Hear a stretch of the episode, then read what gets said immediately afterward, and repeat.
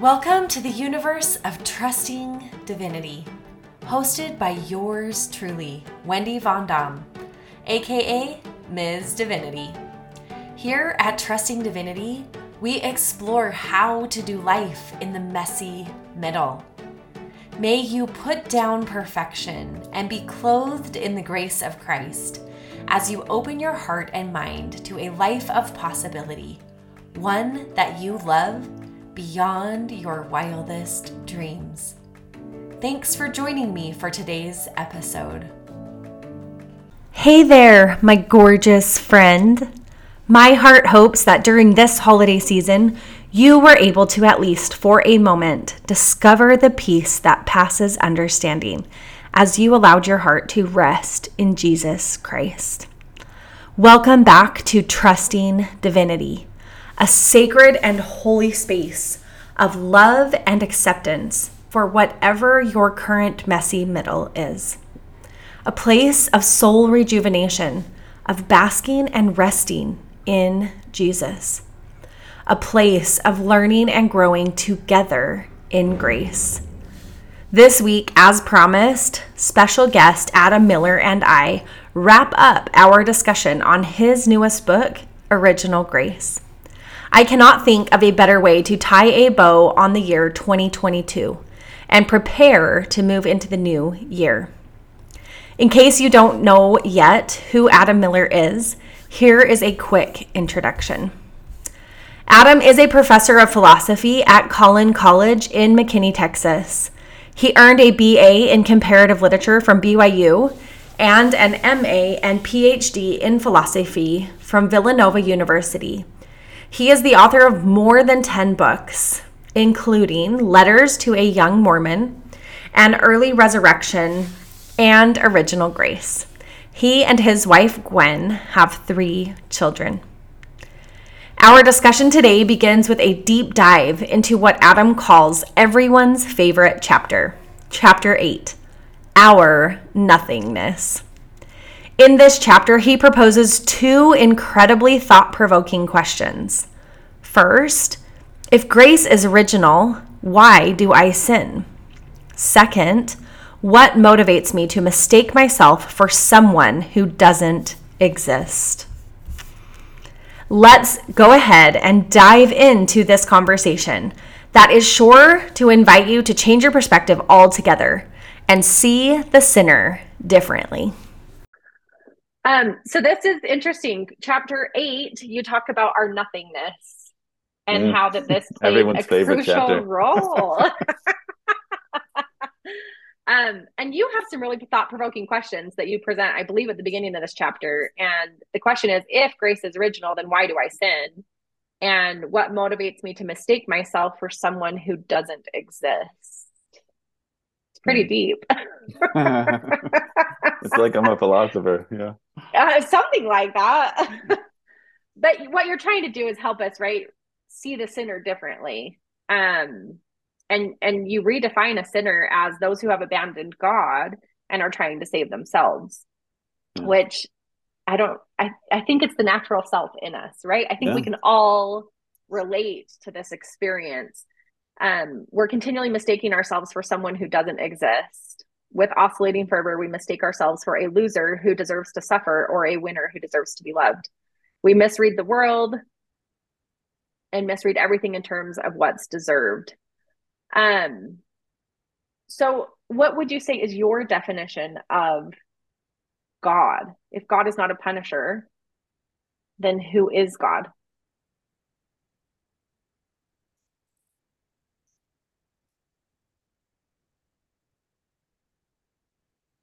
Maybe something like God God is the one who of all of us is successfully unconditionally committed to fulfilling his own law no matter what it costs him. Whether it costs him his own life or his son's life or, or the whole of everything that he has right? He's the one who's unconditionally and successfully unconditionally committed to always loving and giving not only to his friends but to his enemies he's right. He's the one who sees, uh, as I say in that chapter, that uh, life cannot be won It can only be loved. Uh, and he's the one who sees that trying to win it will always keep us from loving it. You have to choose one or the other. Yeah, I loved I love that line that life cannot be won, it can only be loved.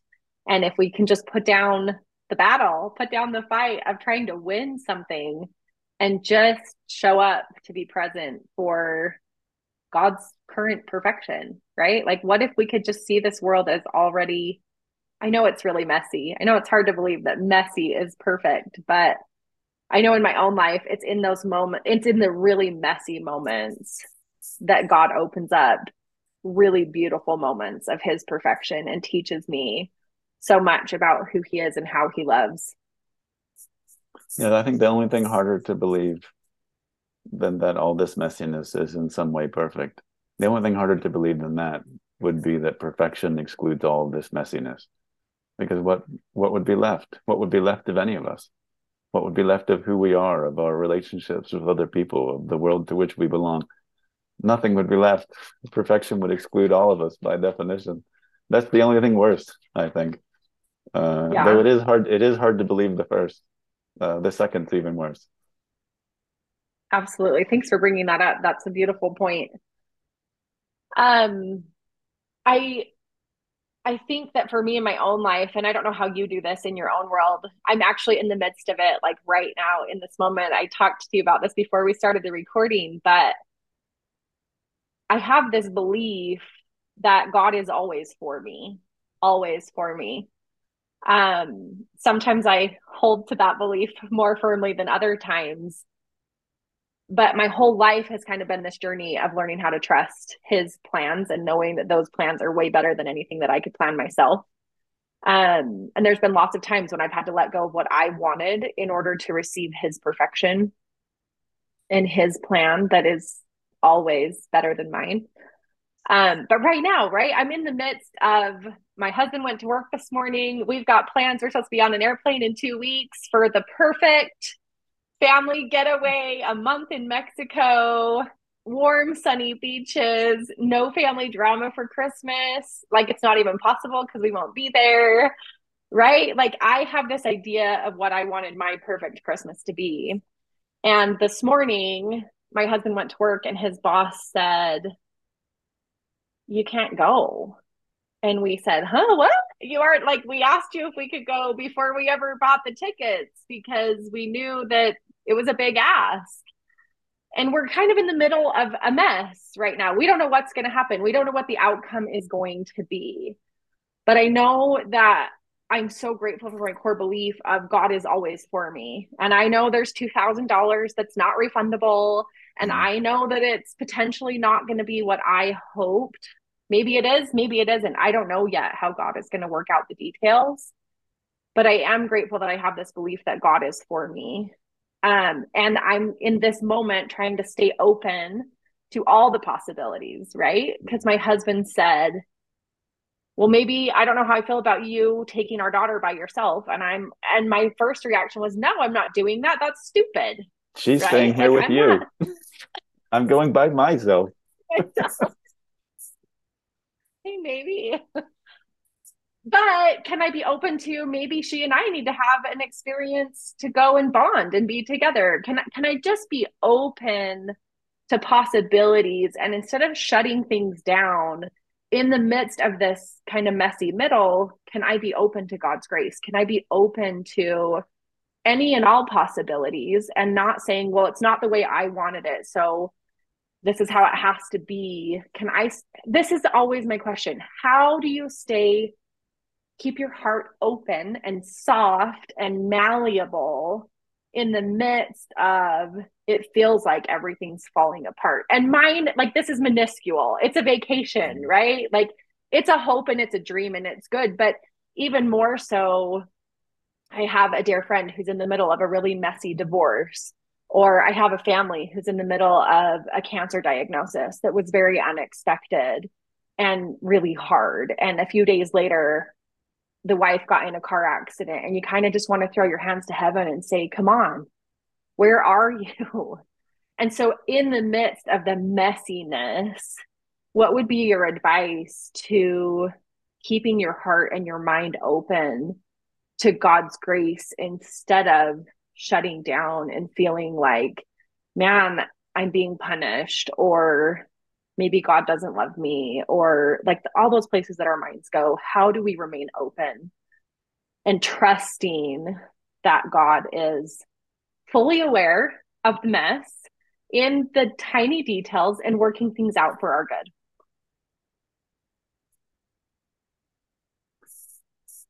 it's i think a great description of just what faith itself is to say that you trust that god is for you.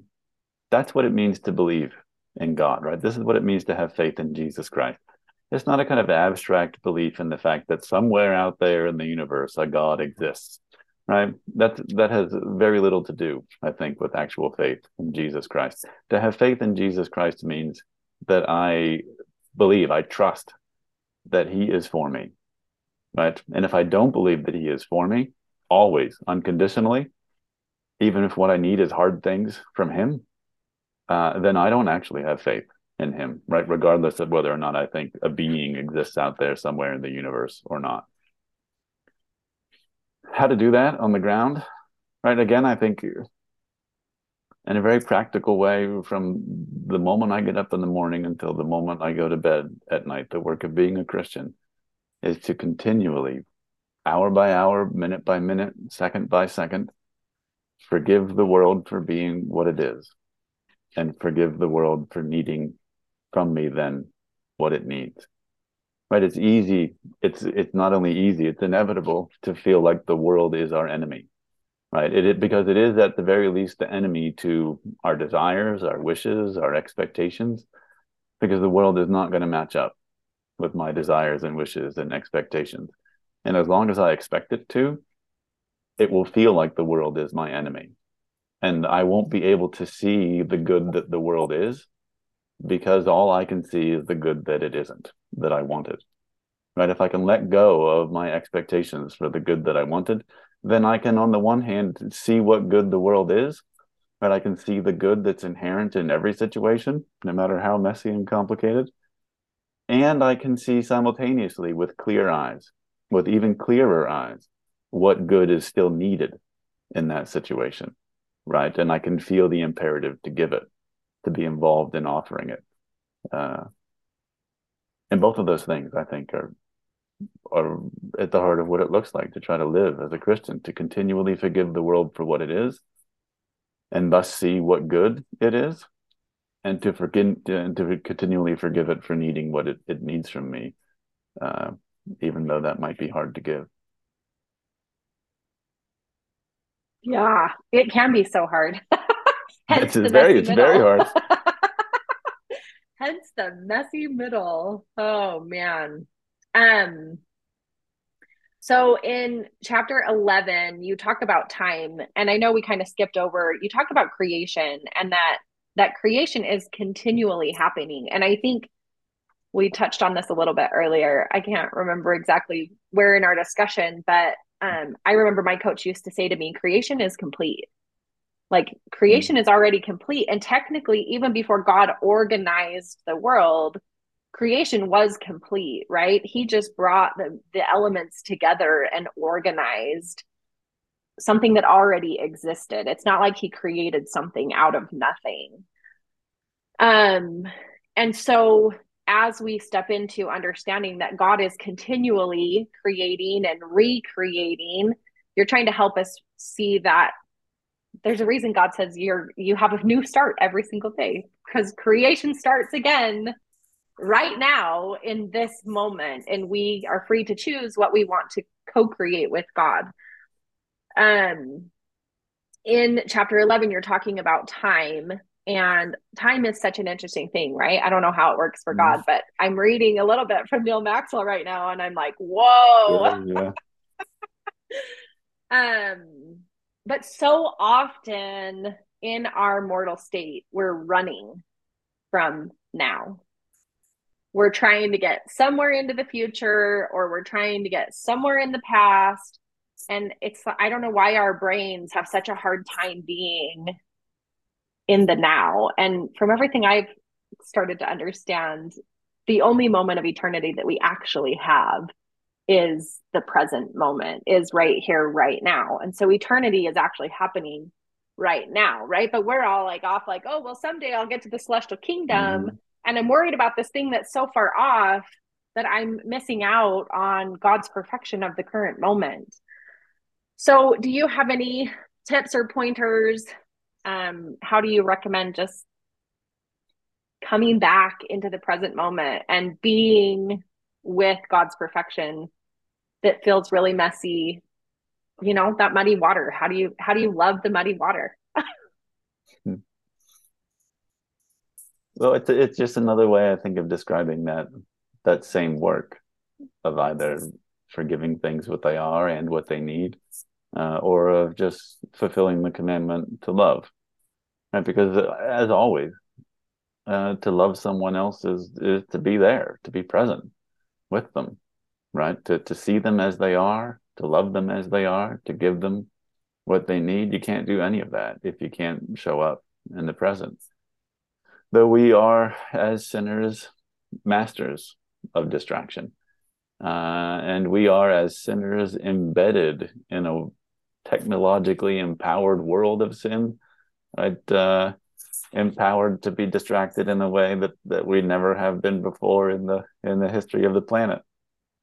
Um, we face some big hurdles uh, that I think we have to be very intentional about think about the the nature and structure of our lives of of how we spend our time of, of where we direct it of what we give it to uh, in order to make sure that we don't we don't spend our lives in this profound state of distraction regretting the past and worrying about the future right and instead being as jesus himself outlines for like 20 verses in the middle of the sermon on the mount we have to instead be like the lilies of the field who plant their roots and show up and just are what they are and can love what they see. Uh, tomorrow will be either be evil enough for tomorrow. Jesus, Jesus says, worry about worry about what's going on right here and now today, like the lilies of the field. Uh, you can't add anything uh, one way to the past or to the future, right? It's about it's about showing up here and now, and that's that's the work, right? To love, to forgive, to be present, to let go my expectations, to let go of my fears and worries and hand them over to God so that I can pay attention. And that's uh, that's hard work. That's the substance of a religious life. But it's way, way better work than the kind of work that's impossible to do, which is saving myself. Yeah, that scripture, it's so profound, you know. Um, and and at the same time so beautiful and i don't know at what point we humans decided that we i i don't i've tried to put this into words so many times like what if our progression what if like so many people in today's world are out chasing something they're chasing their purpose or they're mm-hmm. ch- they're trying to find themselves or and it's like well if you would just come home to the present moment you'd find yourself because you're here you know, like place you could be. Yeah, I don't know. It's so interesting, and that scripture is so so profound, and I think it invites us into a whole new level of faith. Really yeah. trusting that we are so much more important, so much more loved by God. I don't know if more loved. He probably loves the lilies just as he loves much as he loves us because they're so intricately and beautifully created, yeah. right? Yeah. What what but, takes more trust than the idea that right now is enough? Yeah. What would take more trust and faith from me than to trust God that right now is enough? Yeah, and get like it's the monkey brain, right? I remember I this is always my example. I my husband works nights. He works late, but then he also like oftentimes gets in things and has to stay later than normal or whatever. And he when he's not home on time, my brain's first initial reaction, right, is to write the whole story about how he's dead on the side of the road and what am I going to do? And I'm going to be on my own. And like, just our brains are just silly. But I've learned, right, to be like, okay, hold on. The last 999 times that this has happened, the truth is that he walks in the door late. So chances are he's going to walk in the door here in just a few minutes and life is going to carry on, right? And so I just think it's such an interesting thing to navigate. And I think that this is another way that we can clothe ourselves in Christ. He says in the scriptures, Look unto me in every thought, in every thought. And I will never forget, actually, in February of this year, I went to Mexico all by myself. it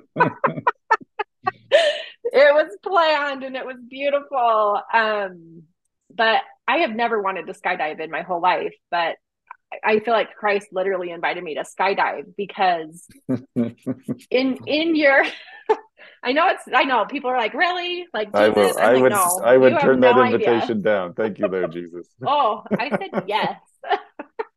and I learned incredible things. I learned so many incredible things. I actually chose not to tell my husband that I was doing it because I knew that it was a journey between me and my savior and that it had to be between just he and I.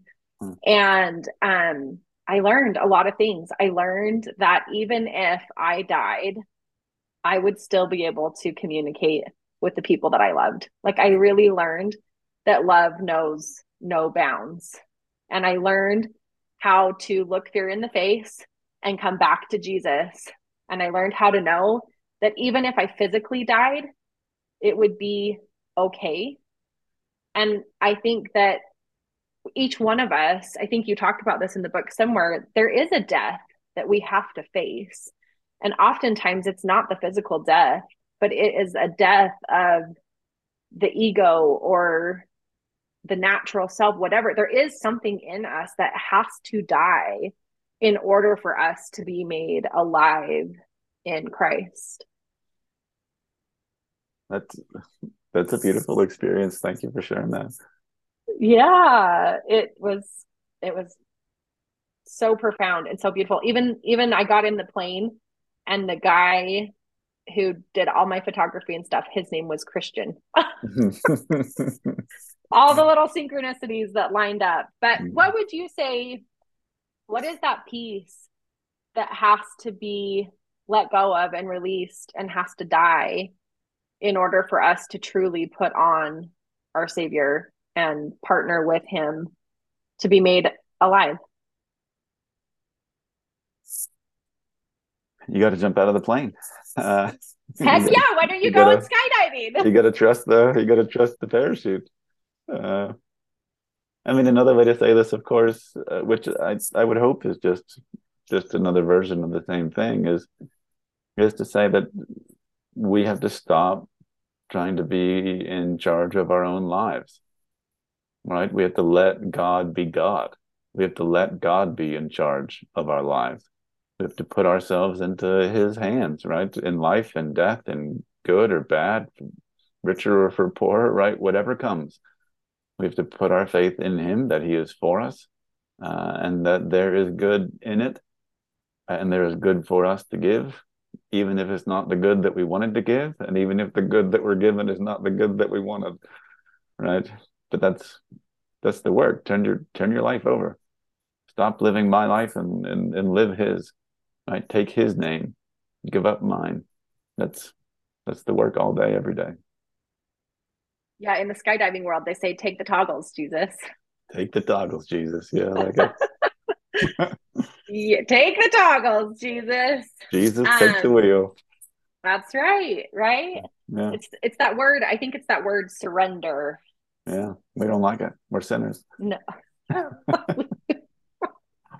and for whatever reason, I don't know why we don't trust that this loving being would would give us what is good and what is needed and i think for me um, i have to recognize that like my soul's deepest desires are different than maybe my temporary impatient i want this right now desire right yeah. and when i can remember that i have a soul that utters it's romans 8 26 maybe that the soul utters prayers that we don't even know how to express ourselves. We don't know how to pray ourselves. Those are not the words in Romans, but something along those lines. Yeah, groanings that cannot be uttered. Yes, yes, right? And so can I trust that my my deepest desires and my my divine soul is working to co-create with God in the midst of this super messy messy middle.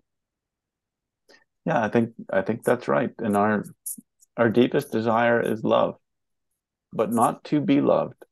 That's wrong. Our deepest desire is to love, uh, and that's the work. That's beautiful. I know for me in my own life, there was like this middle step though that I had to learn how to receive the love. I had to learn how to be yeah. loved in order to then step into a greater experience of being able to give love. Yeah. Because if I I don't for a long time I didn't feel loved, if I'm honest. well, you have to love right? yourself, I, right? Yeah. Yeah.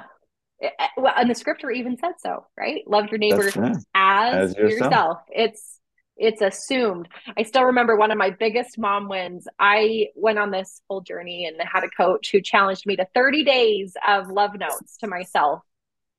And the first time she said it, I'm sure my eyes bugged out of my head. And I was like, sounds impossible. God showed me all the time that anything is possible. But yeah. I took her to heart and I started writing love notes. And I probably wrote a love letter to myself for almost a full year.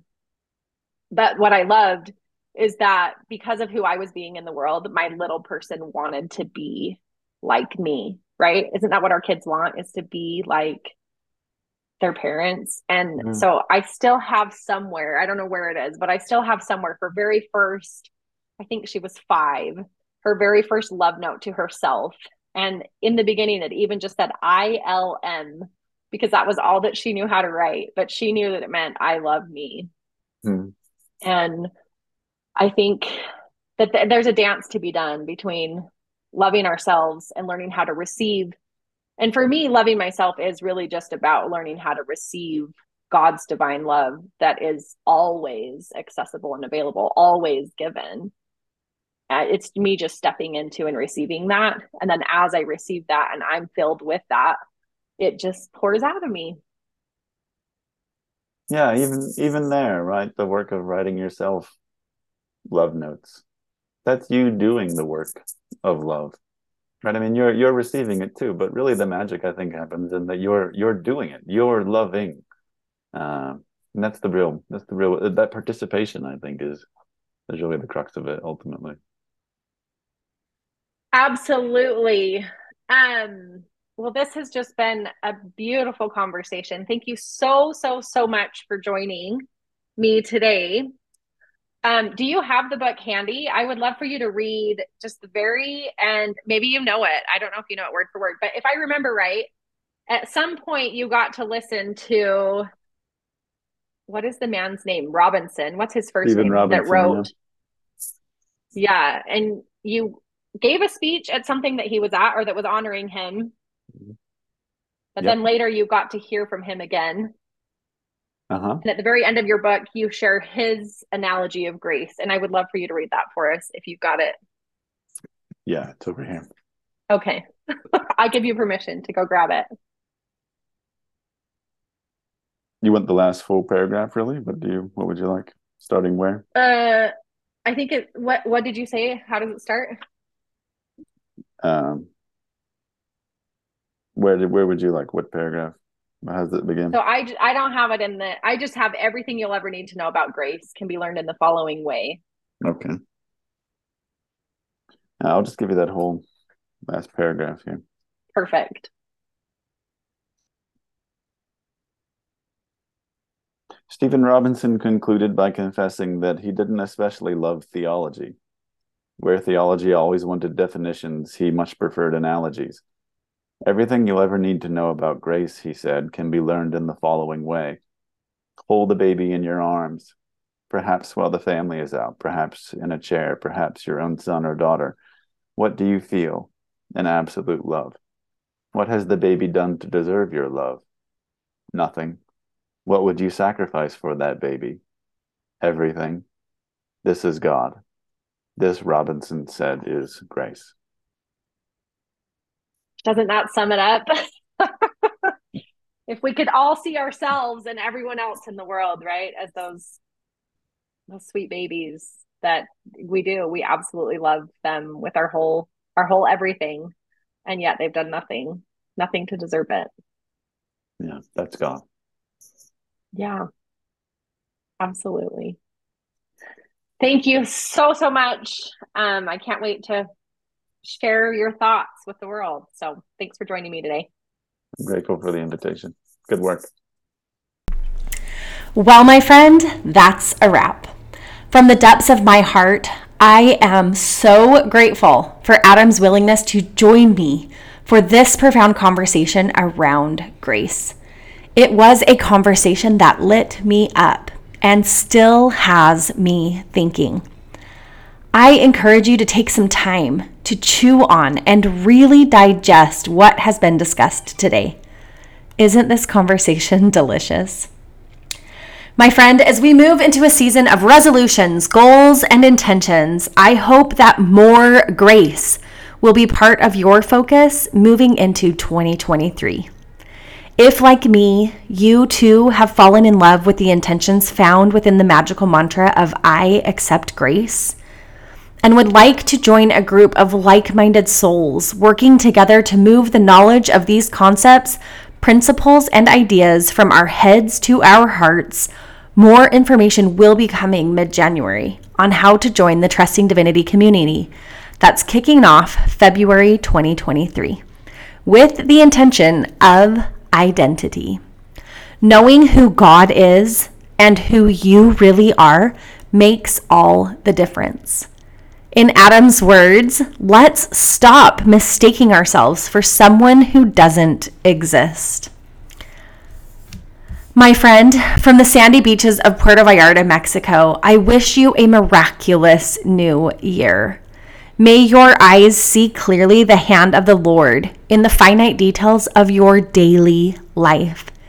May your ears hear the goodness of the Lord reverberating in each beat of your heart. May your heart be open to experiencing the reality that with God, all things are possible. All my love, Ms. Divinity. Don't forget to subscribe to the show so that you'll be notified when new episodes become available. Because I have been gifted a month in Mexico with the people I love most, I am choosing intentionally to take the next week or so off. My heart desires to bask in this gift and to give my people the gift of presence. Look for season two of the Trusting Divinity podcast to be released mid January as we dive into the 12 month invitation of accepting grace. Last but not least, before you go, I would love your help. Would you be willing to help me share, share, share the grand adventures of trusting divinity. If you have had a friend, a family member, or a neighbor come to mind as you have listened to today's episode, please pass it along.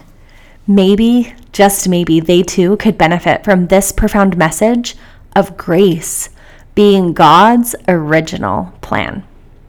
And even more, I would love to connect with and hear from you. What stood out to you in today's episode? What was your biggest aha and takeaway?